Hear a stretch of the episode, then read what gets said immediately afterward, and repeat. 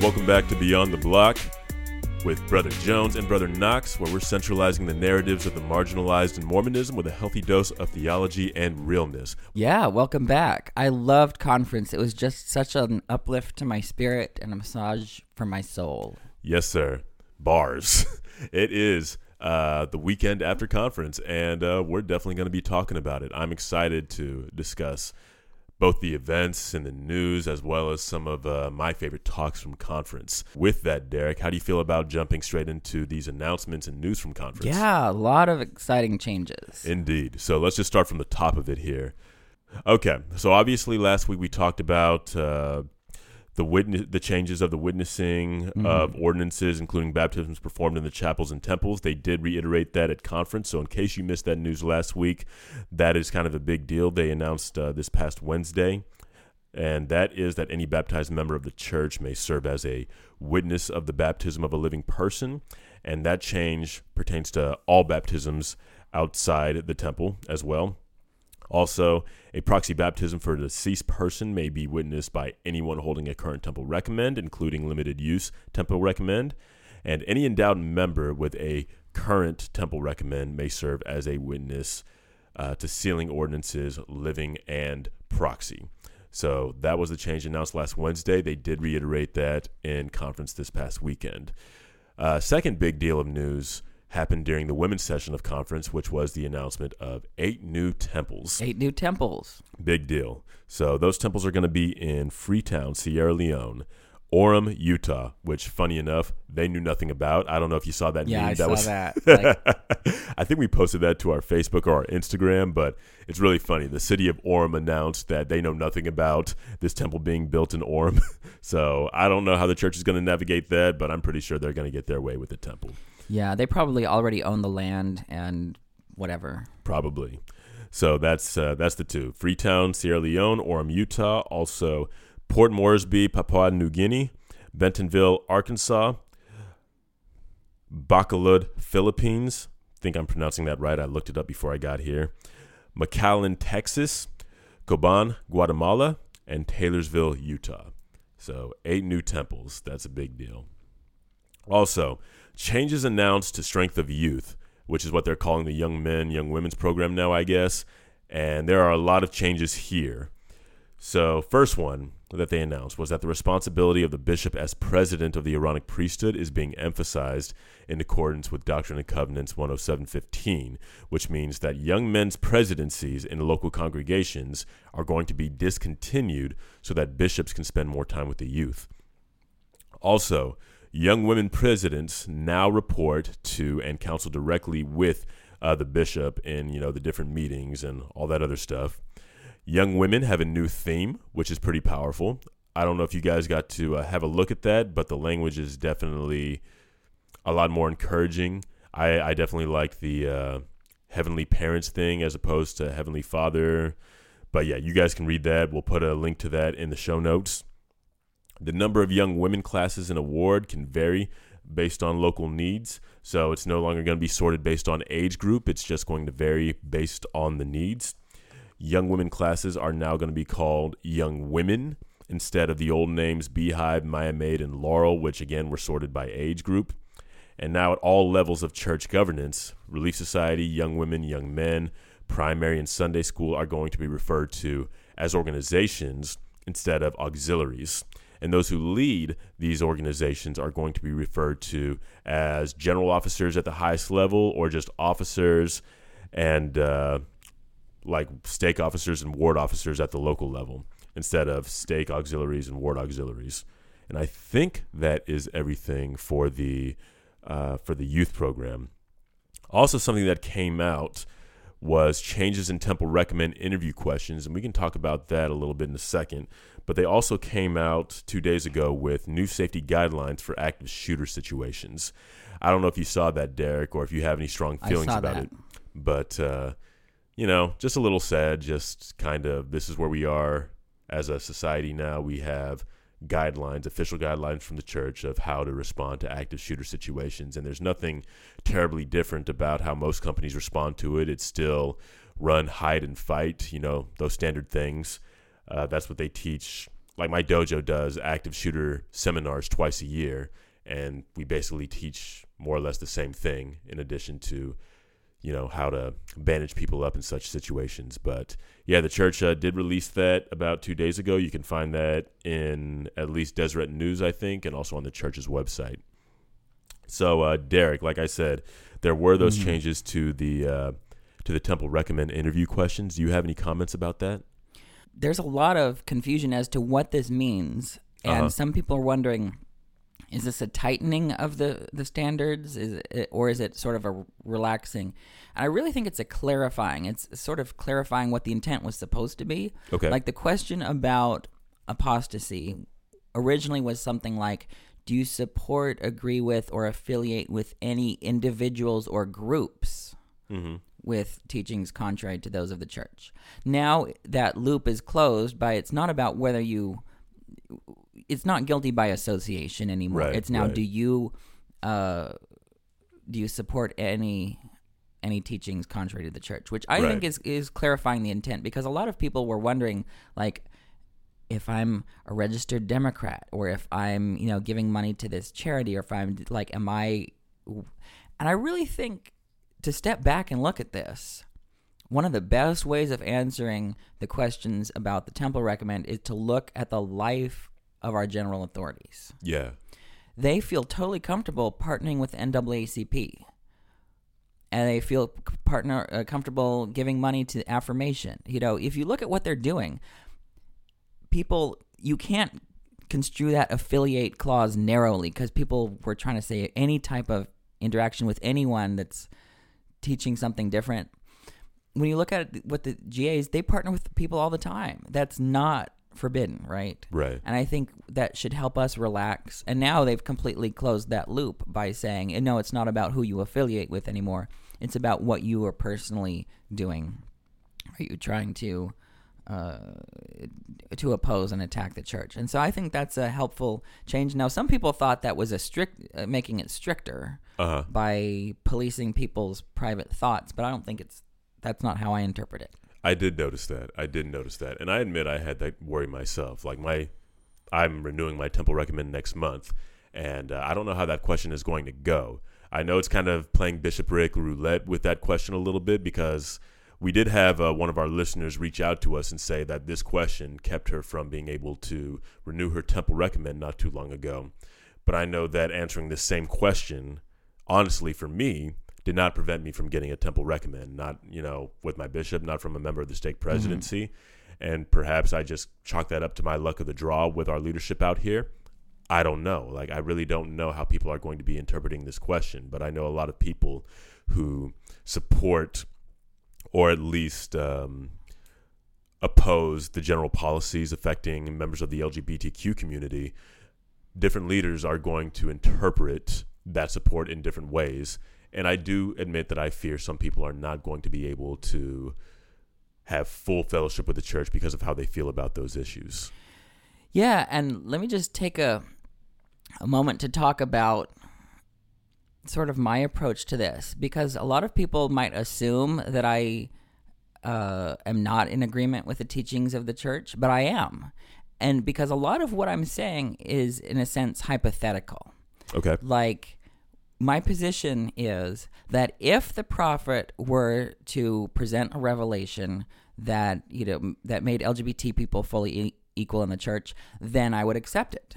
And that is a perfectly orthodox position. I'm not out there. I can't change it myself, right? So I'm not doing that. So my position is fully orthodox. It's if the prophet gives this revelation, then I will accept it. And I think that's how how how more orthodox can you be than following the prophet? That's how I phrase it. It's it's a hypothetical, and so that's how I full, feel fully comfortable saying I agree with with the church. Now let's talk a little bit about this word, the phrase general authority, because that has a lot of weight in in the world uh, of the church. Well, Derek, with respect, I gotta like kind of come back to that real quick Yeah. because, you know, the question that that kind of begs is how do you reconcile current policy with your current position? Like, it's one thing if the ch- if the church came out and said, "Yeah, we are going to implement this policy that allows people in that community full fellowship," but how do you reconcile that with now? Like, if you had to do your temple recommend interview like today, like how's that going? Well, I'm living the standards of the church now. You right? are. So I think the way that I see it, I don't think that that having a different perspective counts as disagreement for the purpose of this question. So you don't view that as contrarian. No, because Okay. I'm not. I really think the intent of this question historically was to weed out people who were affiliated with polygamous groups. Uh huh. Um, or other people who are actually trying to destroy the church. I'm not trying to destroy the church. Okay.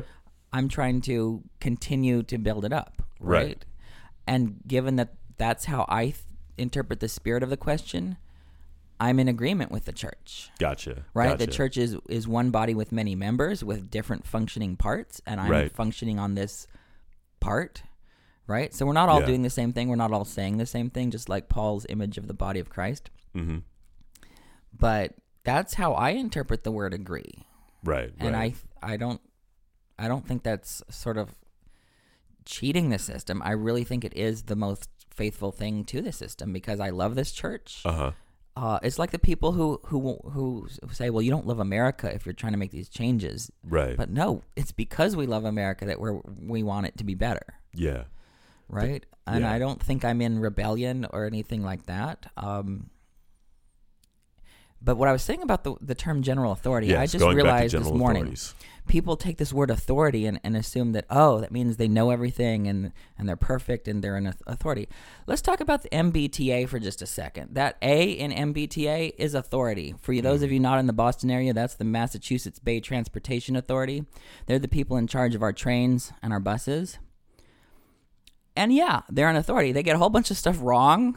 They're Yep. slow and overpriced Yep. and it's a big mess and there's a whole bunch of delays and it's it's, it's a nightmare and, and there's a lot of stuff that but I have to admit they're the authority.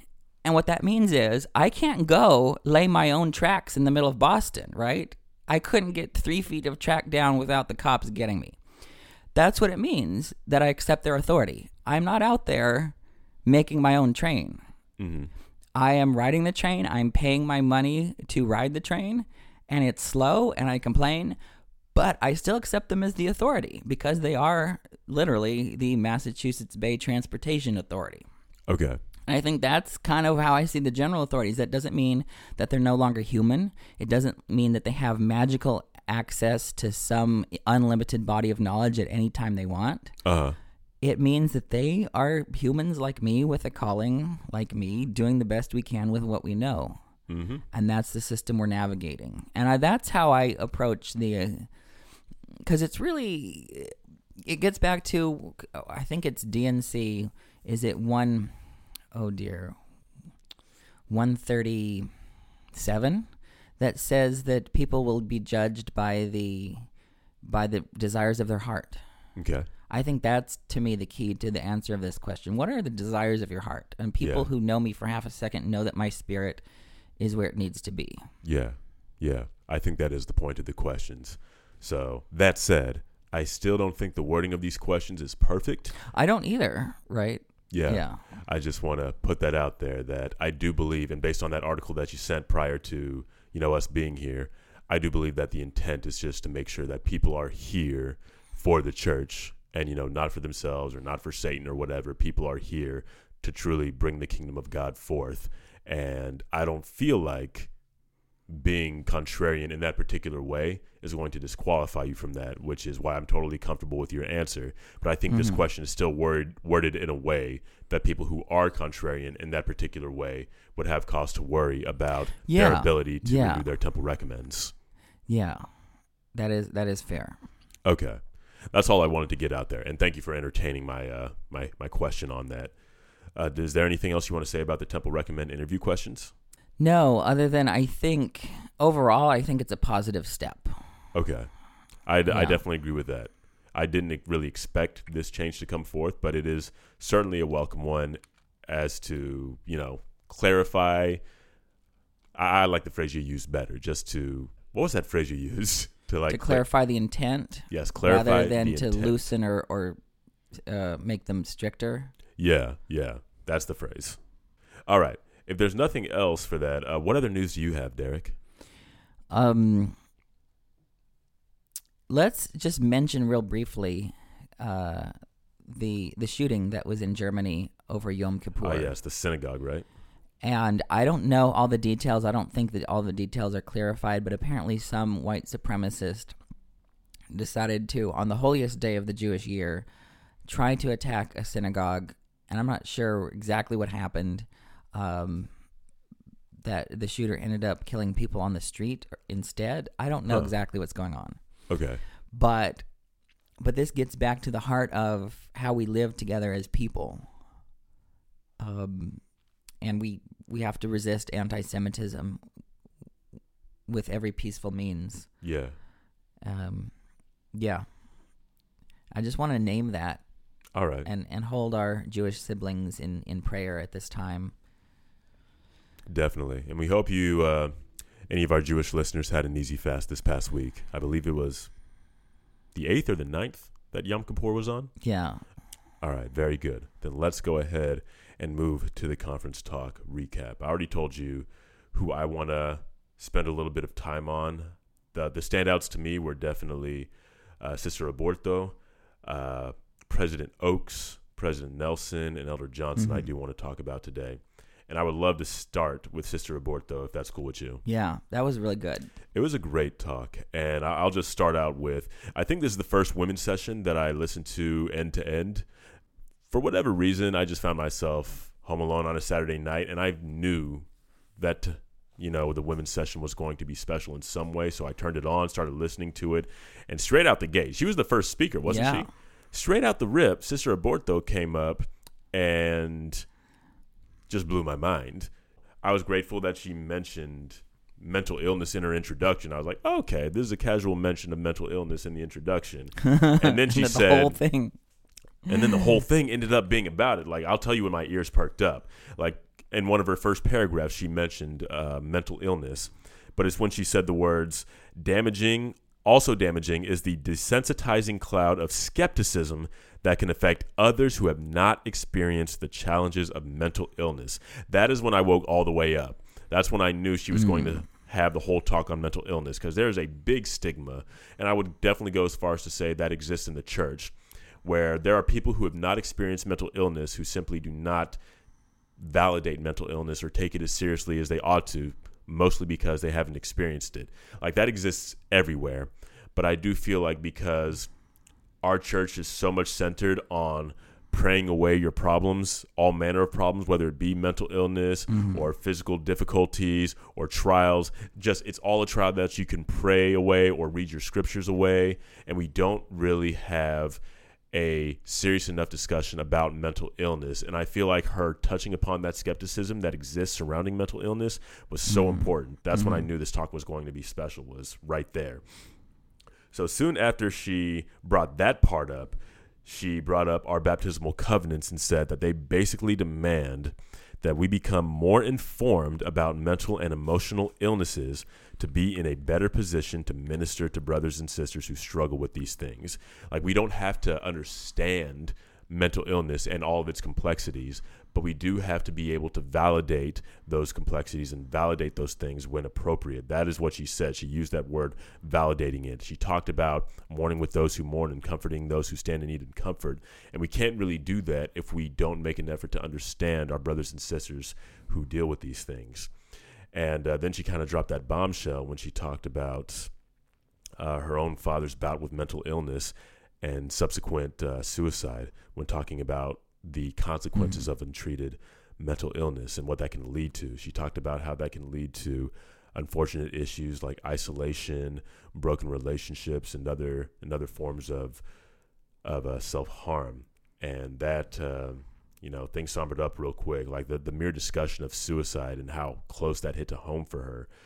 That was super powerful and I believe super necessary in the context of this talk because again suicide mental illness both of those things are already slightly stigmatized in the church but the fact that she's so close to it and was able to voice that as a means of both healing and also as a means of you know putting it out there for the general church Right. membership i thought was seriously powerful so many of uh, so many friends of mine who not only dealt with suicide but also suicide ideation spoke about just how powerful and significant it was to hear that voiced from the pulpit uh, by Sister Aburto, and yeah, I just really appreciated. it. And I think the last thing I want to mention about the power of this talk, it really spoke to me about the power and necessity of raising up women's voices and people of color's Mhm. voices Yes. and women of color's voices Right. because we wouldn't have gotten this talk from a Nicaraguan sister if that was not a thing we made an effort to do. Right. Like there are so many messages and so many perspectives that we are missing out on simply because our church leadership is not or sorry, our church membership is not totally represented in our church leadership. Yeah. We would not have gotten this talk if we didn't pay attention to women of color. And I just wanted to put that out there. Um, you know, before putting a button on my thoughts with this talk. What what do you think about her? What? I think th- there's a theological piece that needs to be explored here because I think there's this sort of cultural folklore in our culture as a church uh-huh. that talks about well God if you're if you're if you're righteous God will give you blessings and if you are bad God will give you suffering. Like the prosperity gospel. Yeah, yeah. Or even what gets called the pride cycle in the Book of Mormon. Okay. Um, Can you say a little more about that? basically this idea that God will bless people if they keep the commandments and and then if they are wicked then they fall apart. But part of what you what we have to look at is if you look at the narratives throughout scriptures there's a lot of people who are faithful to God and have extreme suffering both internal and um stuff that happens to them. Big time. People like Job, people like Paul, even people like Christ. He didn't have like a smiley happy life. Right. He was the most perfect of all. He was rejected. He was killed. Um, he was, you know, just almost everything bad that could happen to him did. yeah. And we have to realize that that um, that we this is I think when she she goes back around this uh, uh, when she talked about the skepticism around other people's experiences. Like we have to realize that if someone's suffering, we can't blame it like Job's friends did on some unrighteousness. Yeah. Yeah. We have to just sit with them and realize, look, this stuff is real, and you can't make this simple, almost naive, innocent, childlike idea of, oh, God will. It's like Santa Claus will reward you with gifts if you're good, and he sees you when he, you're sleeping. He knows when you're awake. Blah blah blah. That's Yeah. not what the God of the Scriptures is is like. Mhm. The God of the Scriptures is suffering with us as one of us, and you can see that most centrally in Christ, of course. Yeah. But that this this changes. This should change how we talk about mental illness, hmm and realize, look, we shouldn't blame the person at all. We should actually just understand and support and listen and be present with them, Right. And not have these really simplistic theological problems come up that say, "Oh, look, you know, you d- you're suffering because you were bad." Yeah. Yeah. And I think there's another piece culturally that we have to talk about is so many people apparently feel a pressure to put on this positive face of, "Oh, I've got this perfect family and this perfect life and this perfect everything," She did actually talk about that too. and and that actually sets up everyone for failure because then everyone's faking it yeah. and then now I'm not faking it. I'm genuinely happy. Like Mhm. I, I'm not putting on one face to the church and then another face at home. But there are people that that feel pressure to almost like the the world of Facebook. You have to make your fa- life on Facebook look, Right. look more glamorous than it is. Perception's greater than reality. and and that's something we have to be aware of. Like if we were all able to be vulnerable with each other, we would all be in a much better place. Yeah, definitely.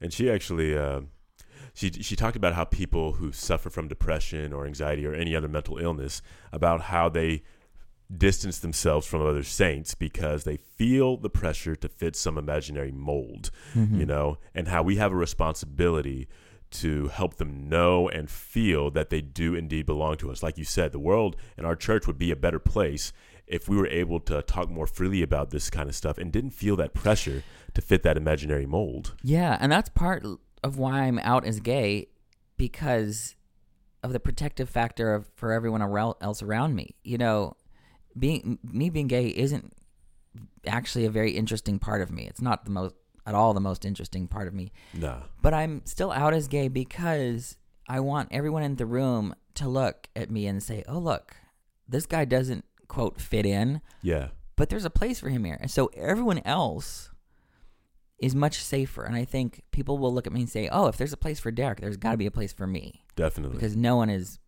as weird or as out there as I am in terms of the people who are likely to join the church. So yeah. hopefully I can make make it safer for other people to be themselves. Definitely. And I do want to point out one more thing that Sister Aburto said about uh, about depression. She said, and I think this needs this part needs to be said more often and more loudly. She she said that depression is not the result of weakness or the consequence of sin. And then she said this bar that I really liked. It thrives in it thrives in secrecy, but shrinks in empathy. Mm-hmm. I don't know who's who that comes from, but I just really liked that she put it out there and named that depression and you know all kinds of mental illnesses are not the result of sin or not the result of weakness. Right. Was there any other thing that you wanted to uh, talk about in this talk? No. Sweet. Then uh, let's move on to. Uh, well, I mean, we could easily just finish off women's session with President Oak's remarks and President Nelson's remarks. What, Yeah, let's talk about those real quick. Okay. So I think it'll be easier to talk about President Nelson's talk first, uh, even though he went after President Oaks. Mm-hmm. Pre- President Nelson throws me off every now and again with his remarks because after his remarks in the women's session, I was convinced he was a feminist. Like he said a lot of things that Mhm. I really vibed Mhm. with in terms of, you know, the women's roles in the church and also how important it is to believe women. You know what I'm saying? He condemned Yeah. abuse Mm-hmm. and stressed the importance of believing women. And this goes back to that kind of empathy piece that Sister Aburto had already spoken of. In fact, that principle of validating people's concerns can really extend not just to people who deal with mental illness, but people who are on the Mhm. margins in general, people who are less conventional in thought, people who are, you know, black, brown, LGBTQ, or women in general. This sentiment of validating, you know, their concerns and validating their pain is ought to be central to our our desire to be more Christ-like. However, what President Nelson said in this particular instance was the necessity of believing women. The only and I don't even know if this is a fair criticism because this information is going to be available to everybody. But the only criticism I had of this talk was just the fact that the biggest perpetrators of things like not believing women or things like abusing women were folks who were not there at this women's meeting. Right. Yeah. yeah. So um, I, I, I vibe with a lot of what President Nelson had to say. I Mhm. really enjoyed listening to his talk, and I was like speaking in real time with um, with uh, some sisters about the talk as it was happening, and they really really enjoyed it. But uh, that was just the one thing that I took that I took issue with was the fact that yeah, this is great information, but you're kind of preaching to the choir about this. We do appreciate President Nelson validating a very real concern that a lot of women have when it comes to being seen and being otherwise visible in the church or any space really. But the people who need to hear that most, I feel, you know, we don't just need to validate Yeah. the women, we also need to let the men know that this is a real thing. Yeah. But like I said, this information is readily available to everybody. You know, you can read the talk on uh, churchofjesuschrist.org. But I think it would have been made more powerful if he said that in the presence of not just the women, but the men as well.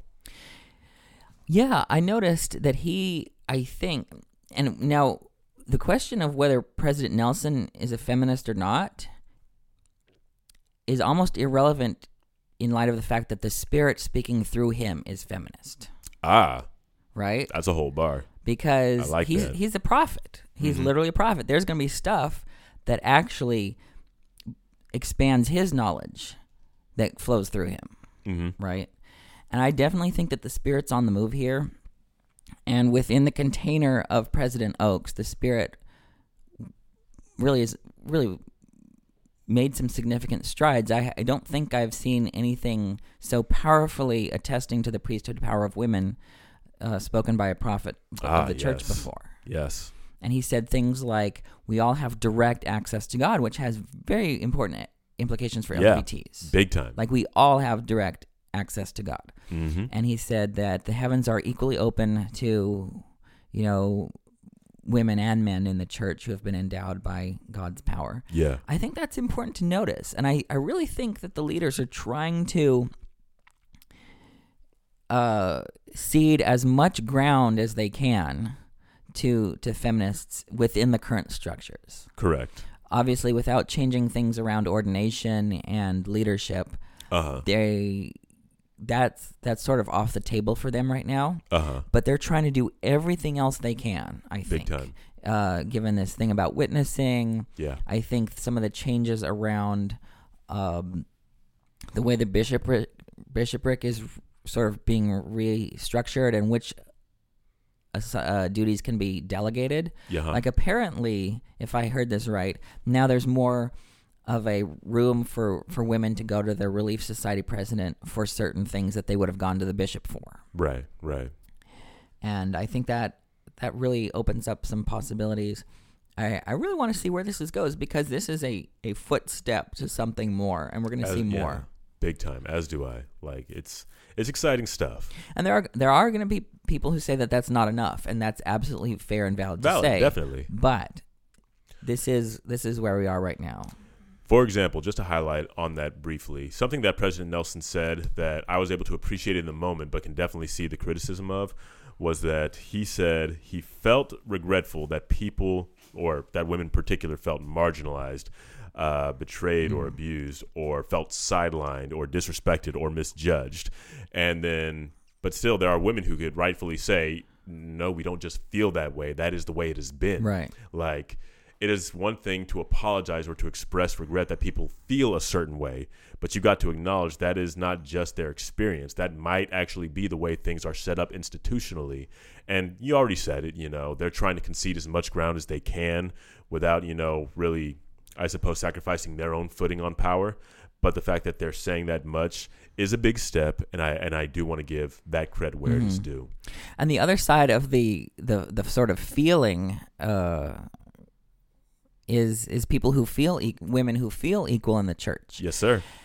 And Kate Kelly um, had this really interesting article once a number of years ago. She said equality is not a feeling, and her point was speaking to other women who say they felt equal in the church. Yes, you may feel equal, but equality is a feeling, and it's something that equality is not a feeling. It's something that can be measured. And right now, when we measure it, women are not equal in the church. Mm. That was her point, and I think that needs to be heard. Definitely.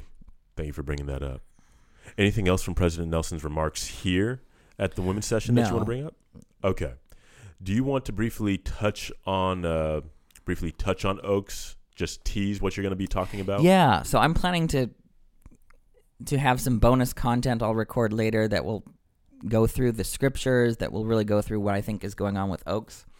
But just to say it briefly, I don't know how I'm going to say this briefly, but as briefly as I can, I think there's there's some positive things that that Oaks conceded in his talk. Yes. I think he's making some steps, and you're going to say, well, they're baby steps, and maybe they're not even steps. But when you look at the riddle scale of homophobia, that starts out with pity, or starts out with revulsion and pity, and then moves to a little bit of tolerance and like coexistence. Mm-hmm. He, I think, went half a step in the right direction on the riddle scale of homophobia. Okay. From like a two to a 2.5.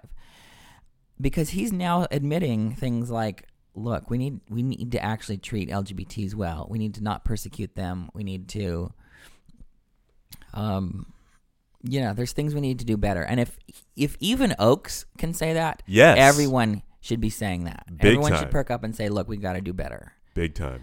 Um, especially given that this is a substantial change for Oaks. Mm-hmm. Another thing to notice is the um, the tension between love for God and love for neighbor that Oaks finds. I'll be talking about that a lot later, and I'll, I'll be going into the scriptures on this in my when I share my thoughts later. But it's important to to notice that uh, the bottom line for me is I don't think they're in conflict. Mm. I think his legal background is trying to get him to see things as as a balancing act because that actually is what the legal system is about balancing rights of one group with the rights of another the rights of the majority with the rights of minority the balancing the rights of states versus individuals. There's just a lot of balancing acts that go into, uh, which is why I think the the the symbol for the justice system is a Is a scale. is a scale, right? But I don't think that there's a tension here that needs to be balanced like in a trade off or compromise. I really think that loving God is shown in loving your neighbor, and loving your neighbor counts as loving God. Mm-hmm. And so that's kind of the main thing to say here. And I think the the other thing to talk about is intent. I think that Oaks is trying to do the right thing based on what he knows and what he has. Yeah. It's a matter of how can we expand what he has access to? Like how can we make sure that he listens and uplifts the voice of LGBT people Mm. because he's in a position to do something. Yeah. I'm not. And I think that's kind of where where it needs to be. And that's all I'm going to say about it for right now. Um, personally, I'm I may be an exception to this, but I'm not hurt by what he says. He he doesn't he I have direct access to God. I don't need his permission to know that I am who I am and I'm loved by heavenly Father. Mm-hmm. So that's that's where I am. I and another thing to remember is that Oaks, in, in many ways, Oaks wasn't talking to LGBTs. He was talking about us and around us. I would love for him to talk to us, even if he says the wrong thing. I'd rather I'd, I want him to talk to us and have that accountability. Look me in the eye and tell me that I shouldn't have the same opportunities that straight people in the church have. Mm. I wonder if he can do that. Um, I wonder. Mm-hmm. I think just speaking to us and instead of talking about what not to do, I think so much of what what the what this revolves around is they have this fixed idea of what gays should not do. Right. Like not get married, not have gay sex. mm-hmm. But there's nothing about what we should do. I'm saying, well, if you're prophets, then you should have this access to this large body of knowledge that you're claiming you have access to. Yeah. Tell us what to do Yeah. right? And I think the fact that they're not doing that speaks volumes. It speaks that they don't really know what the next step is. Mm-hmm. They're in this holding pattern of they've got this received tradition from the fathers that says that that gay sex is wrong and that gay marriage is wrong, and um, and then it's, in, to talk about transgender issues as well, Mhm. they have this received tradition that um, sex assigned at birth is someone's gender, and that's fixed and eternal and unchanging, which Mhm. is not true, and it's not even valid for people who have an intersex condition. Right. Right. So I don't know where they're getting all this, but my point is, for 40 years they've just they've really just said what not to do. Yes. I want to say, well, okay, if you think you're right about this, if you think you have all this knowledge, tell us what you think we should do. yeah. What should we do? And what what would that look like? Does it even make sense what you're telling us to do? Yeah. And I think that's kind of where I want to leave my thoughts on Oaks. What were your thoughts on Oaks? See, I want to focus on the remarks that he made in, um, I think it was the Saturday afternoon session. Oh, I want to talk about those too. Okay. So I don't think the Twitter stake lit up the way it should have when Elder Oaks spoke. Because he spoke a lot about official doctrine. And, you know, I talk a lot about this as somebody who is, you know, looking for whatever possibilities and whatever ways we can talk around this particular issue of implementing policy that is not necessarily ordained of God. Now, I just want to read so like so that the listener can get a feel for where I'm going with this. What Elder Oak said during his talk specifically. He said, "We can all wonder privately about circumstances in the spirit world or even discuss these or other unanswered questions in family or other intimate settings, but let us not teach or use as official doctrine what does not meet the standards of official doctrine." Right. Now, that to me, as somebody who has spoken a lot about official doctrine on this on this show many times before, that lit me up, especially hearing that from Oaks. And uh, just to briefly explain why, the church has a very specific process of how they determine what doctrine in the church is. Things have to be approved by the first presidency. They have to go through the scrutiny of the brethren. So, you know, the quorum of the 12, and it has to be put to the vote of the people. It's a three step process through which official doctrine is determined. This has only happened six times in the church's history, the most recent one being the 1978 revelation allowing priesthood and temple access to members of African descent. So, this is all to say that there are certain policies in the church, particularly this policy, these policies affecting members of the LGBTQ community that have not gone through this process, but function as if they have. This is the primary comfort I get from being contrarian to these particular policies Yeah. because when it comes to what official doctrine is, we actually don't have it with regard to um, members of the LGBTQ community. You've said it yourself. They've been telling us what not to do, but even what not to do is not necessarily backed up by our doctrine. Now, to clarify for the listener, what is technically official doctrine according to the church's standards is contained in the standard works. So, the Bible, the Book of Mormon, the Pearl of Great Price, the Doctrine and Covenants, including official declarations 1 and 2. That is what our quote unquote official doctrine of the church is. And that can change at any time if we go through that process that I've outlined earlier the first presidency approval, the scrutiny of the brethren, and the sustaining vote of the general membership of the church. So it's not like it's sola scriptura or anything. We don't believe that everything that is or will be revealed is in our scriptures. We just believe that at the particular time in history, everything that is doctrine is in the scriptures, and that can change at any time. I just want to add a historical note to this. Yes, is, sir. Is the position that you're articulating is that of um, Joseph Fielding Smith and Bruce R. McConkie, and that was the reason. and Hugh B. Brown. I'm just Yeah. going to point that out. Several and the reason they the reason they did that is mostly because they wanted to throw under the bus all those stupid things that Brigham Young said, all the racist things that they need to. Because what they're doing is saying, look, that stuff was never official doctrine. right. Um, it was all stuff, even even stuff that's spoken over the pulpit, Yeah. and even stuff Big that's time. signed by the first presidency on on the, uh, the state of black people in the church. hmm That stuff was never approved by the people and never was official doctrine according to that definition of doctrine. Right. And I think that should be a guiding light to what's going to happen 40 years from now when people look Mhm. back at what Oaks said and they'll say, well, forget what Oaks said. That wasn't Right. official. That wasn't, you know. I think that's sort of the logic behind that. Yeah. Um, there, because there are certain things that will be sifted out due to time and the spirit. A lot of these statements will no longer be quoted and no longer be cited as binding. hmm And I think we have to have some grace and humility, which is why I love the fact that that President Oaks himself expressed Yes. a lot of humility hmm and grace and sort of a tentative approach to this. He said there's a lot that we don't know. Yeah. Yeah. Um, Questions around what happens to a man sealed to two women. Unfortunately, he blew that off kind of as a joke, Yeah. Yeah. um, which was not okay. yeah. Not uh not not his best moment. But his point behind that is there's a lot that we don't know about about the spirit world. There's a lot that we don't know about the resurrected world. In fact, there's a lot we don't know. Basically, I don't know if I'm going to get in- get in trouble for saying this, but there's a we basically don't know anything about the plan of salvation for women Mm. Because we don't know basically anything about Heavenly Mother. hmm I mean, we know about the plan of salvation, how to get there, right? But we don't know what it looks like. Right. We don't know what Heavenly Mother's life, exalted and resurrected life, is like at all. Right. Right. And so, if we don't know what the plan of salvation looks like for half the church, how do we even claim that we know what it looks like for LGBTs? Mm. Which is what he tried to do in his second speech. I wish he would have Yeah. had the same grace and the same humility and the same sort of cautious approach to this, rather than this bold idea of, oh, we got this. We already know this. We've got this fixed body of knowledge that we know so clearly. And we can say with such uh, presumption and confidence stuff that he wouldn't have said hmm in in the Saturday afternoon sp- talk. Yeah.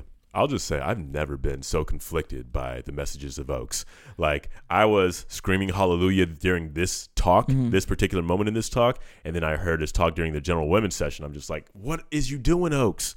What is you doing? Just but like I'm really glad he gave me Saturday afternoon because, you know, they say fight fire with fire. I'm going to fight Oaks with Oaks. Next time he says something that I don't necessarily vibe with or I can't get a, a spiritual confirmation mm. of mm-hmm. or that is not measuring up to this definition of official doctrine as he says, I'm just going to quote this piece from this Saturday afternoon session of his talk. Let us not teach or use as official doctrine what does not meet the standards of official doctrine. Like Right. I've been doing that Right. for several years now, but to hear Oaks say that is going to be tremendous for the use of the saints in the future. I think so. I think so. That's all I want to say about Oaks. Do you want to say anything else before we move on to Elder Johnson? No, other than I think that part of this is is the spirit is speaking through Oaks. Yeah. And Oaks is still fully human at the same time. And so Still both of those human. come out, right? Both of those can be true. And that's both of those are true for me. Sometimes I'm going to say Yeah. stuff that's wrong. Like Yeah. I I don't want anyone to say, "Well, Derek is right about this one thing, so he has to be right about this other." Cuz no, Right. you need to go back to the sources and confirm whatever I said cuz Big time. cuz a number of the stu- things that I say are going to be s- speaking out of my limitations as well Definitely. and my own biases. Definitely. So so some things I say are going to be spot on and some aren't. Yeah. And that's the nature of this mortal journey. we need to afford everybody that grace, Yeah. especially our leaders. I really like what uh, Bishop Simpson says a bunch. He says we we have to be able to extend the same grace that we would want Christ to extend to us when it comes to you know being critical or extolling people's virtues, whatever Mhm. the case is. Mhm. And I've really made an effort to do that. It's one reason I can still say that I like Oaks while not necessarily agreeing with a lot of what he has to say. I'm willing Right. to extend that grace, even though I, I do view a lot of his remarks to be the most problematic of most Mhm. leaders. And the other thing I want to say is that this was said in regards to the Supreme Court. Um, they had a, an, uh, there were arguments earlier this week that touched directly on you know my ability to hold a, a job, um, or should I be dis, you know discriminated against in terms of housing or job or anything like that. Yeah. And someone said the Supreme Court isn't ruling on the humanity of LGBT people. They're ruling on their own humanity. Oh, And I think President Oaks, he's, he's a, a lawyer and a judge himself. yeah. There's a sense in which he feels like he can make rulings, but he cannot rule on my dignity. Mm-hmm. He can only rule on his. Whole bar. So let's go ahead and move on to my favorite talk of conference, my MVP talk, which is Elder Peter Johnson. Yay! Speaking in the Sunday afternoon session. Representing. representing big time. Let me just tell you, I actually fell asleep during the Sunday afternoon session, but I had conference on. He woke me up. Wow. Like the sound of his voice legit woke me up. Now, for those of you who don't know, President or sorry, Elder Johnson is the first African American 70 to speak in general conference.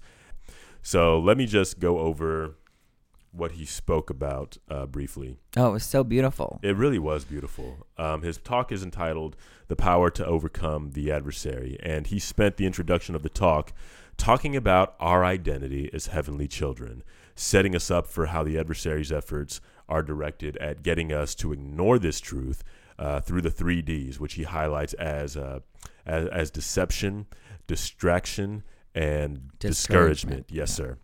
Now, for deception, he used the story of Moses' vision and his subsequent contact with Satan. I found this instructive for a couple of reasons, but for uh, his particular purposes, what he wanted to highlight was Moses had just finished receiving an incredible vision from our Father in heaven that he was shown all things. That is the that is the that is the words used in uh, Moses' account of this vision. He was shown all things and told that he was a son of God.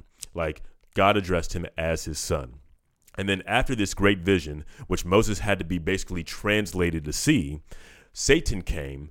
Moses was immediately able to behold him with his normal eyes, and Satan was like, Moses, son of man, worship me. So there's two insidious things about this. One is that he's trying to deceive Moses by telling him he's just a man, son of man, and he's also trying to, um, well, the whole point is that Satan was trying to make it difficult for Moses to recognize who he was. He had just been told, he was just revealed that he was a son of God, and Satan tried to convince him otherwise, that he was not a son of God, but rather a son of man.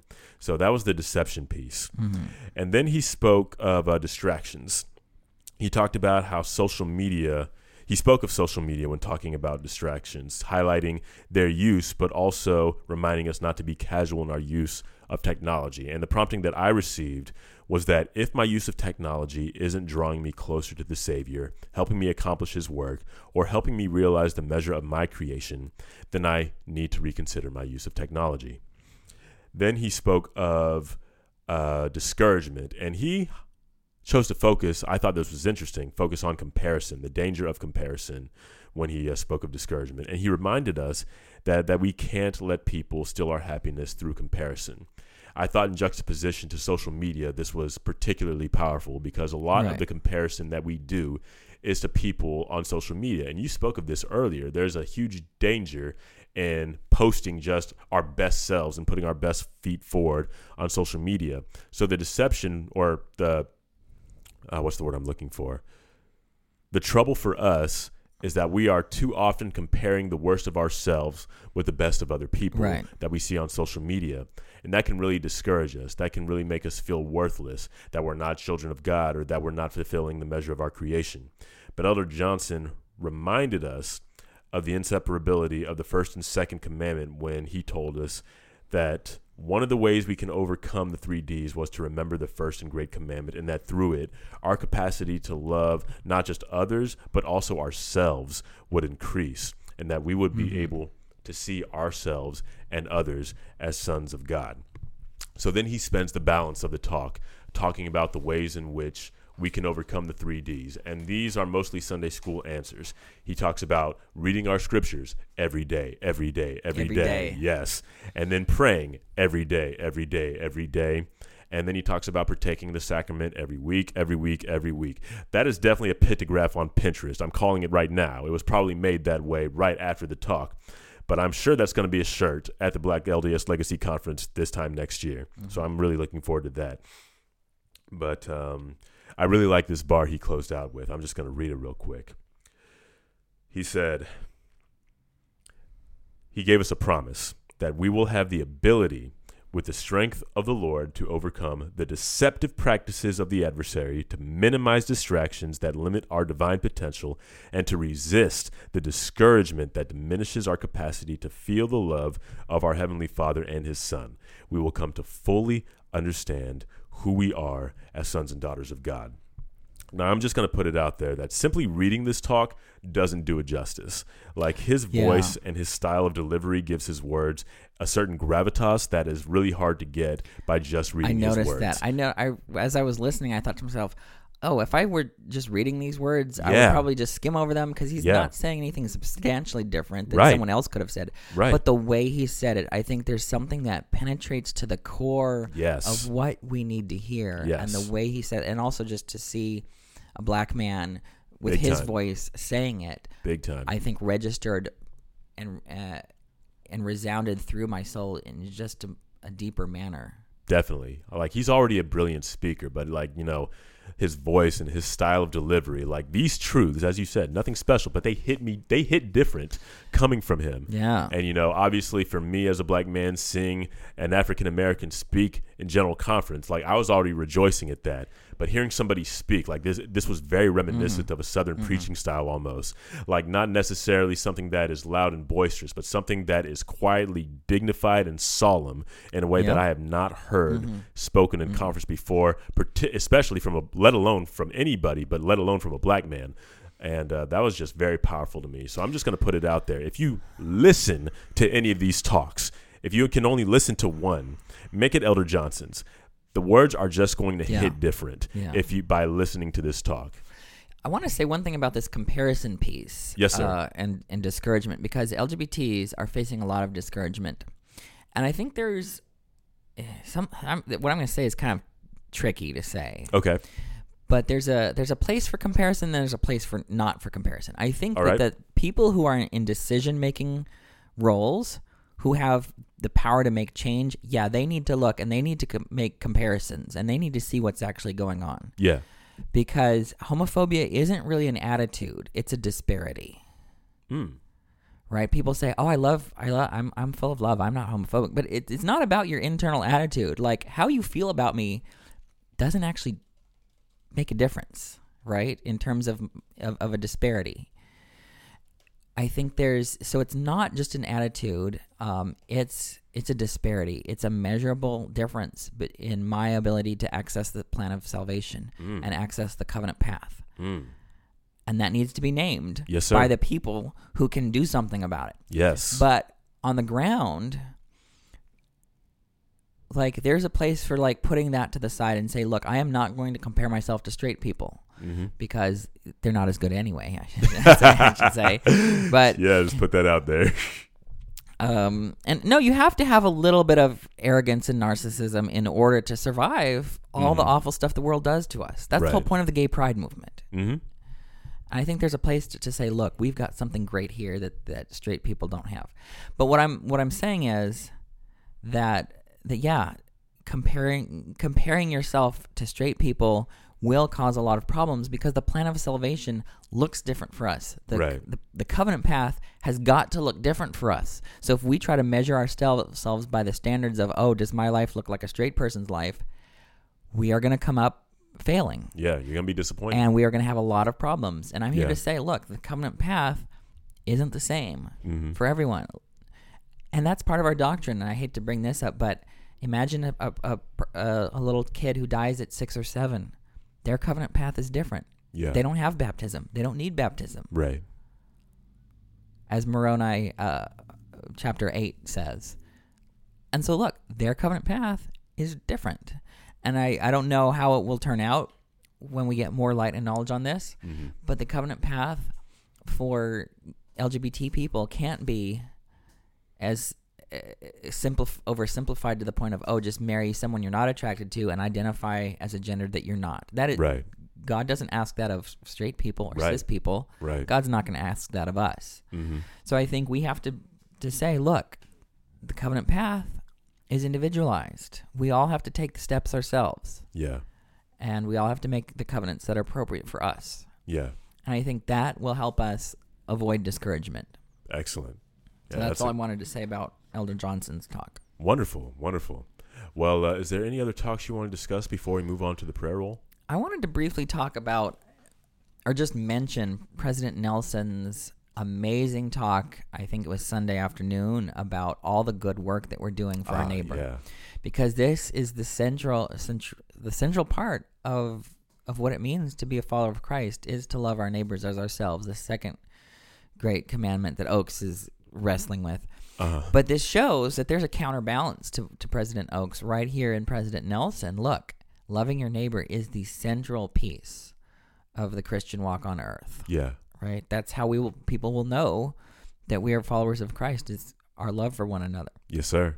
Yes, sir. I just wanted to name that out there and to say that was a great talk too. yeah, Um, and how I wonder how much progress we could make if all of that love and compassion and effort and time and money say got it. put on say it.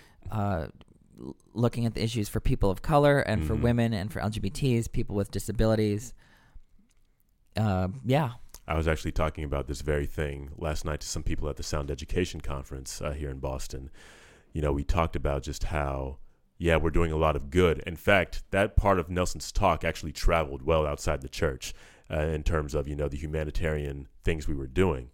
But I do fear as a member of the church, and, you know, so do these folks, that a lot of the good work we're doing is sometimes being overshadowed by the not so good work we are doing within these certain communities or work that we're just not doing Mhm. and uh, Mhm. you know folks on communities on the margins whether these be you know people of color lgbtq folks or people who just don't fit this quote unquote imaginary mold that uh, that sister Aburto was talking about I want to say that this is an interesting time because when we look at America um, and talking about our like public relations and our missionary work, we're in a tight spot. Yes, and I sir. think the longer we delay doing the right thing for LGBTs, the more of a problem we're going to have yes sir in the American sphere of decent people, you know, having a positive view of us. Because the the fact that we're running into is, for the most part, Americans have shifted on this issue. yes sir Not everyone. It's not not all fixed. But right we're at a point where Americans love and know gay people more than they love and know Mormons. hmm. And that should change everything in our in our calculations. If we're trying to do any type of work in America and you come out as anti-gay, you're you're already losing yeah right? Americans don't love and trust Mormons, and Americans are starting to to love and trust and know gay people. Most there are more gay people than Mormons in the United in, in the world and in the United States. Hmm. And when you look at that, it shifts the balance of power in a sense that our church can no longer afford to, to do what they did in the 70s and 80s and just be anti gay Right. and get no pushback for it. Right. It's going to cost more and more the longer they delay doing the right thing for my people. Yes, sir. And I think that that's something that they're waking up to, right? I think that's that's something they're realizing. And so as we do work for other people, it will. I think a similar thing must have hap- must have been true around race in the '60s and '70s in the U.S. hmm Once once people in the U.S. started changing, then uh, I mean, you look at the timing of the whole thing. Yeah. Like, you're shocked it took them that long. Like, it should have happened 10 years prior to that. But, like, that was a very interesting time in our history that I couldn't, like, when you consider what was happening, the fact that they held on to that policy for Yeah. as long as they did is actually kind of impressive. It's interesting because it's not like they were all backwards. Like Hugh B. Brown tried to do it in 1969. He tried Right. to give black people the priesthood, and he was overruled by by the other authorities. right. I'm like, look, no, we've got people uh, who are ahead of their time hmm saying that this ch- change needs to be made. So that's the let's let's go back to that. Right? That's my other like I said about the temple recommend uh, interview questions. Look, if if general authorities like B. Brown can say, "Look, this needs to change," that's not apostasy, Right. right? Right. And, I- and when I say something that's similar, um, that's not apostasy either. Right. I, Right. that's why I said go back and look what the authorities do. Look at their life to see what affiliate means. Look at their life to see what apo- apostasy means. Look at their life to see what. Um, because if if they're doing all these things, well, I can do it too. yes. Big time. Well, I think that is a. That's all we I had for the talks. There's just so much more we could say, and we, we might come back to these in a, in future weeks. But thanks for sticking with us. definitely. Definitely. I had two things from Colossians. Let me put on. Um, the first thing is the Christ hymn in Colossians 1. And I just love this. And I need to just back up and say in the scholarly world, there is a, um, a disagreement as to exactly who wrote Colossians, whether it was Paul, whether it was an associate of Paul, I, um, whether it was someone who wrote in Paul's name after his death, carrying on his teachings. That I'm not going to get into. But just so people are aware of that, that there's a complex discussion around authorship of a number of of the texts attributed to Paul in the New Testament. But I just love the Christ hymn in in Colossians. It could have been a pre-existing hymn that was known and adapted by the author as he wrote to the to the Christians in Colossae. So here's what it is. Um, chapter 1 verses 15 through 20. All right. He, meaning Christ, he is the image of the unseen God, the firstborn of all creation, because all things in heaven were created by him, in heaven and upon the earth, what is seen and unseen, whether thrones or dominions, whether rulers or authorities, all things were created through him and for him. He is before all things, and all things are held together by him. And he is the head of the body, the church. He is the beginning, the firstborn from the dead, so that he may become first in all things. For God was pleased to have his fullness reside in him, and through him to reconcile all things to himself, making peace through the blood of his cross, whether things on earth or things in heaven. And there are a few things I want to pull out from this. This is from Tom Wayman's translation of the New Testament. Okay. One is if we want to know what God is like, we look there there's only one place to look.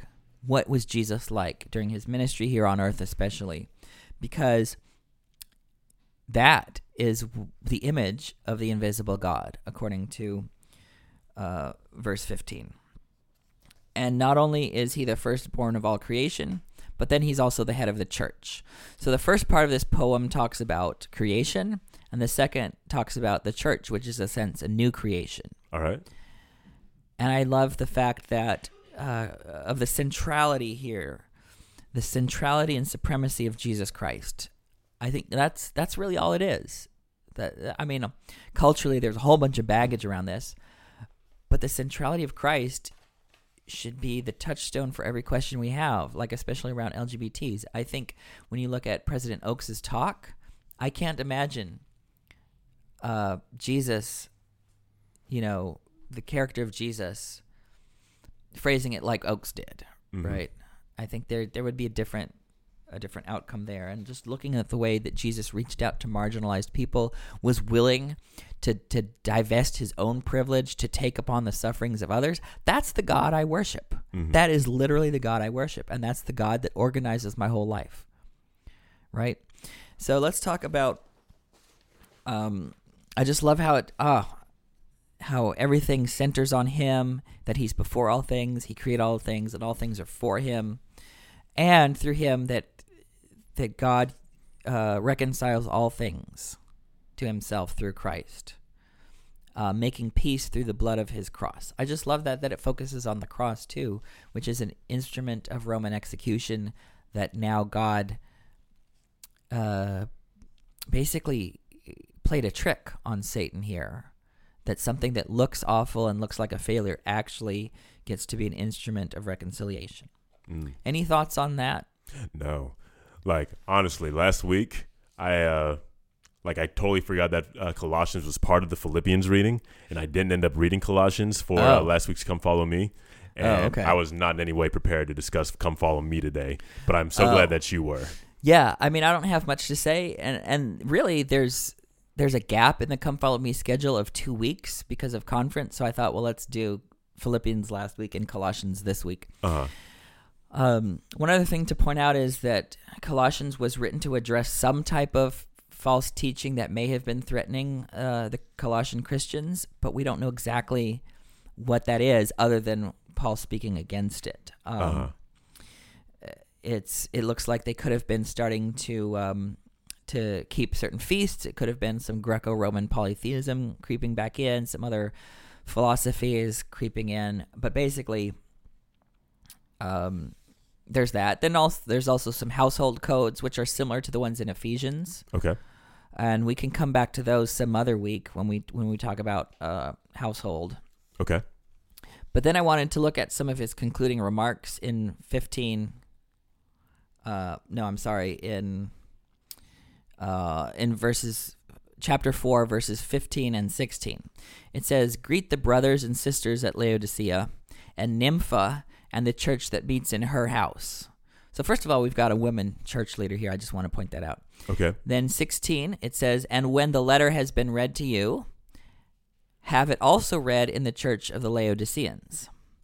And see that you read the letter from Laodicea also. So basically, the author wrote one letter to the Colossians and one letter to the Laodiceans and said to the Colossians, Take your letter, the one that we're reading right here, share it with the Laodiceans, and take the one that I wrote to the Laodiceans and make sure you read that also.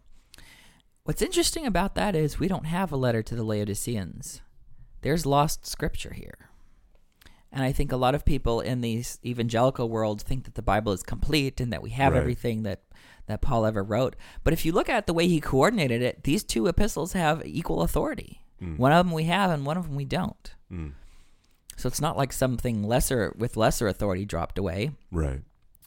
And where I want to go towards a practical application of this is uh, dealing with lost scriptures, which really is is a, a great place to talk about the Book of Mormon, Uh, a scripture that was lost and then recovered.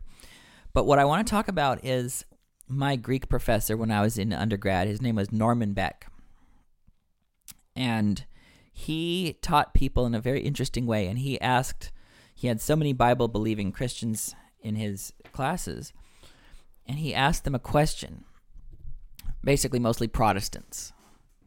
And he asked them this question. He said, Imagine this contrived scenario where you are in a building, and for some reason, it, there's the last copy of the Bible in existence on earth is in this building. Like all the others are gone or destroyed.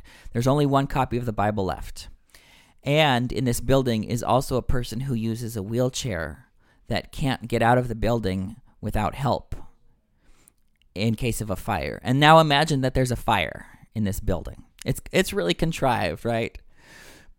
But imagine there's this fire and you can only ch- pay, take one thing out of the building. You can only rescue one thing. You either rescue the only copy of the Bible or you rescue this actual person made in God's image because they can't get out without your help. And he asked this question, and so many of the students were tortured and they were con- they had to contort and they really were uncomfortable about Wow. this. Now, I'm not I was not uncomfortable by this question at all because I am clearly I love the Bible so much, but that's going in the up in flames if I have to choose a person over it. Yeah. No question, no reservation, no hesitation. You know, scriptures can be replaced. People can't be replaced. Right. Lives are valuable. Like God could just dictate the whole Bible again if he wanted to. Yeah. But you can't you can't replace a person. Mhm. I think that col- that really influences how we look at women, people of color, LGBTs, people with disabilities, people who are struggling with mental illness in the church. We have to look at prioritizing the person made in God's image over the a text which is ink on paper that points to God but is not God. And and the kids wrestling with this question just were so so trapped with with the Bible. Now, if I were in that position, I'm like, okay, I'm just gonna have to live the rest of my life with what's in my head that I know of the Bible already. Like, what do I have memorized? What do I know? I'm gonna live with that, right? Which which testifies to the fact that we should also know also know the Bible well enough that that if for some reason we don't have it, we actually have it in our head. But that's kind of my approach to to sort of and I would say what Dr. Beck taught about the Bible should be similar to what we teach about general conference talks or the proclamation on the family. Like if we had to save a person or save that text, you know where I'm going, right? Yeah. I think that's just a powerful way of of I think that's kind of the way Christ taught too. He always Well, that's kind of the point. put you know what I'm people in a in a tough spot and make, the- made the- them make a decision. Right. And the whole point of Christianity seems to be missed by saving the Bible over a whole person. You know what Right, I'm saying? right. Just that that seems like I mean, I get the point of the thought thought exercise, but that is a I mean, that is a rather unfortunate thing that people had to wrestle with that for Yeah. so much. I feel like the people who had to wrestle with it with it really don't get the point of Christianity. I think after they wrestle with it for a while, hopefully they ended up getting Dr. Beck's point that look, Christianity isn't about protecting a text. Mm. It's about living out God's ways here on earth, you know, and being being what Christ would be to others and finding Christ in other people. Right. And so that's kind of all I had to say about Colossians. All right. Cool. Thank you for sharing. Well, then, we'll go ahead and we'll move on. I think neither of us have too much to say about the prayer roll for this week. We had the same thing, and our Creating Christ like change looks like it's going to be relatively short as well.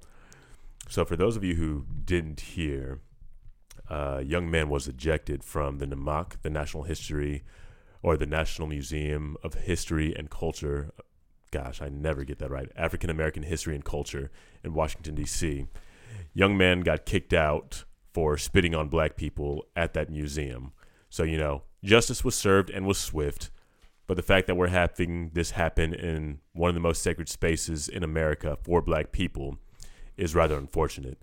That time that I went down there for uh, the conference, uh, the Black LDS Legacy Conference in D.C., that time we went down there, there were people wearing MAGA hats in the building. Now, feel however you want to about you know our current president or about that in general, but doing that in that particular space is intentionally provocative and problematic. Like free speech is one thing, but doing something to say I have power to disrespect you even in your space is exceedingly problematic. So I just wanted to put it out there that we as a nation have quite a ways to go, that this is still a problem, that people are willingly disrespecting black people in spaces intended for them, a space that is sacred for them. And, um, you know, that had to happen at all, that we're having this conversation in the first place. Yeah, I just want to point out I've been to this museum twice, and both times are really it, it is it is a temple. It is Yeah. a temple. It is a very sacred place. They they have Emmett Till's casket there. I Yeah. mean, that's the type of place this is. This is the type of place that I imagine that Black Americans will come from all over America and make a pilgrimage to DC just to see this museum Yeah. There's just so much here. This is this is a very sacred place that needs to be respected. Yeah. It needs to be respected, um, or else you will replicate all the horrors that are documented in the museum. Yep.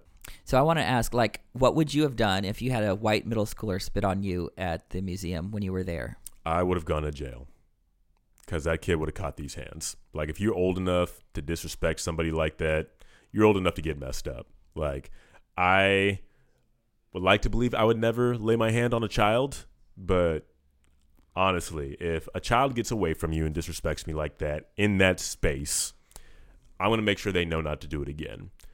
I think I could yell at a child and get away with that, but at the very least, I, I can't say with total confidence I wouldn't smack that child.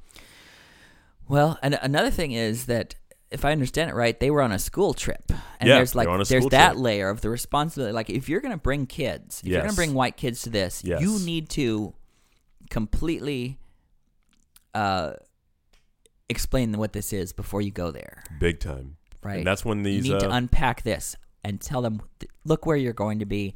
You need this is what you need to do. Um, this is you, how you need to behave. And some some adult there didn't do that. Right. That was the same thing that happened with these MAGA hat wearing kids. Like somebody brought them there on a school trip and they were wearing those hats.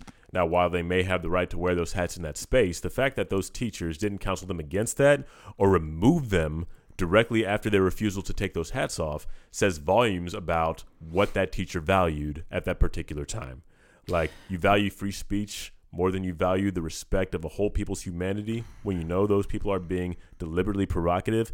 No, like we're not doing that today. Yeah, and it's it's really valuing white comfort over black safety. over black lives. Yeah. Like over black humanity, black safety. You're totally Mhm. right. So we're just going to, uh, like, justice came to that young man. So we're going to pray for him. Just like let him know that, you know, as justice is coming, hopefully he'll see the error of his ways and make a 180 turn, start respecting humanity. I don't know. But uh, that, that's the person we're putting on the prayer roll today. So with that, Derek, do you have a creating Christ-like change that we can share? Yeah, I want to talk about prayer because there's a power in prayer. Um, and it's not just the power of requesting something from God and God giving it to you. There's something that's centering and grounding about prayer that allows you to tap into the core of who you are and your relationship with God. And once you've tapped into that, it can be hard for someone else to dislodge it. And I think for those of us who are in a marginalized position in the church, prayer is one of the most powerful things we can do uh, for ourselves and for those around us. Praying for, um, and I think that's where it's we it's it's totally valid to pray for President Oaks, right? Um, and pr- let's pray for the health and longevity of Justice Ruth Bader Ginsburg. I mean, that's that's up there. That is sacred work right there. Yeah. Um, we can pray for.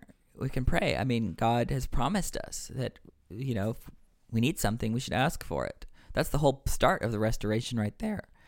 But praying, um, especially praying through and with the prayers that are in the scriptures, such as the Psalms, is very, very helpful um, for us to build a sense of resilience that changes the space around us. I just want to bring up uh, Psalm 42 really Mm. quickly. This is uh, this is a very interesting psalm. I'll, I'll, I'll quote the first verse in Hebrew, which is Ke ayal ta'arog al afike mayim ken nafshi ta'arog elecha Elohim, which probably the only word there you know is Elohim. But in English, it's as the deer um, longs for rivers of waters, so also my soul longs after you, O God. I just find that so beautiful. In part because when you look at the Hebrew, there's an interesting gender play here. The deer ayal is masculine, and the the verb ta'arog here is feminine. And I forgot to say that verbs in Hebrew are gendered. They have to match with their subject in gender and number and person, right? So here you have a a third person feminine singular verb that gets paired with a subject that's masculine. I find find this very beautiful because you've got this gender non-conforming deer right here in the scripture. This deer who's who's who's identified as masculine now cries out with the spirit of a woman, right? I just find that so powerful. There's room for not gender non-conforming people, whether you're non-conforming in terms of your orientation or in terms of your gender identity or anything in between. That's actually what gets celebrated by the author of scripture. And it's that voice that God listens to. When you look at later on in this psalm, um, this you've got this persecution and hunting motive going on that the deer is running away from from a predator or something like that. I think that is the voice that God hears. That God hears those who cry out from the margins. Right? And I think there's something powerful about calling out to God from your situatedness and your positionality in this world. And God loves to hear the prayers of the oppressed. God respects the cries, just like the, the blood of Abel cried out from the ground. Our blood cries out from the ground. And I think that's that's something that's kind of where I want to leave this. Prayer can change things. And, so, and in some cases it might be the only thing that can change things. All right then. Powerful stuff, Derek. Thank you for sharing. With that, let's go ahead and wrap uh, wrap things up. Derek, you got any housekeeping? Yeah, I just want to invite everyone to share this. If you uh, if you get some benefit from this uh, this podcast, please share it with others that you think and you know will derive some benefit from it as well. Because we're here uh, for you. We're not here for us, but we want to make sure that that we help out people where they are. Yes and that this message gets to those that will benefit from it. So thank you so much for your support. Thank you guys very much. We'll see you next week. Bye.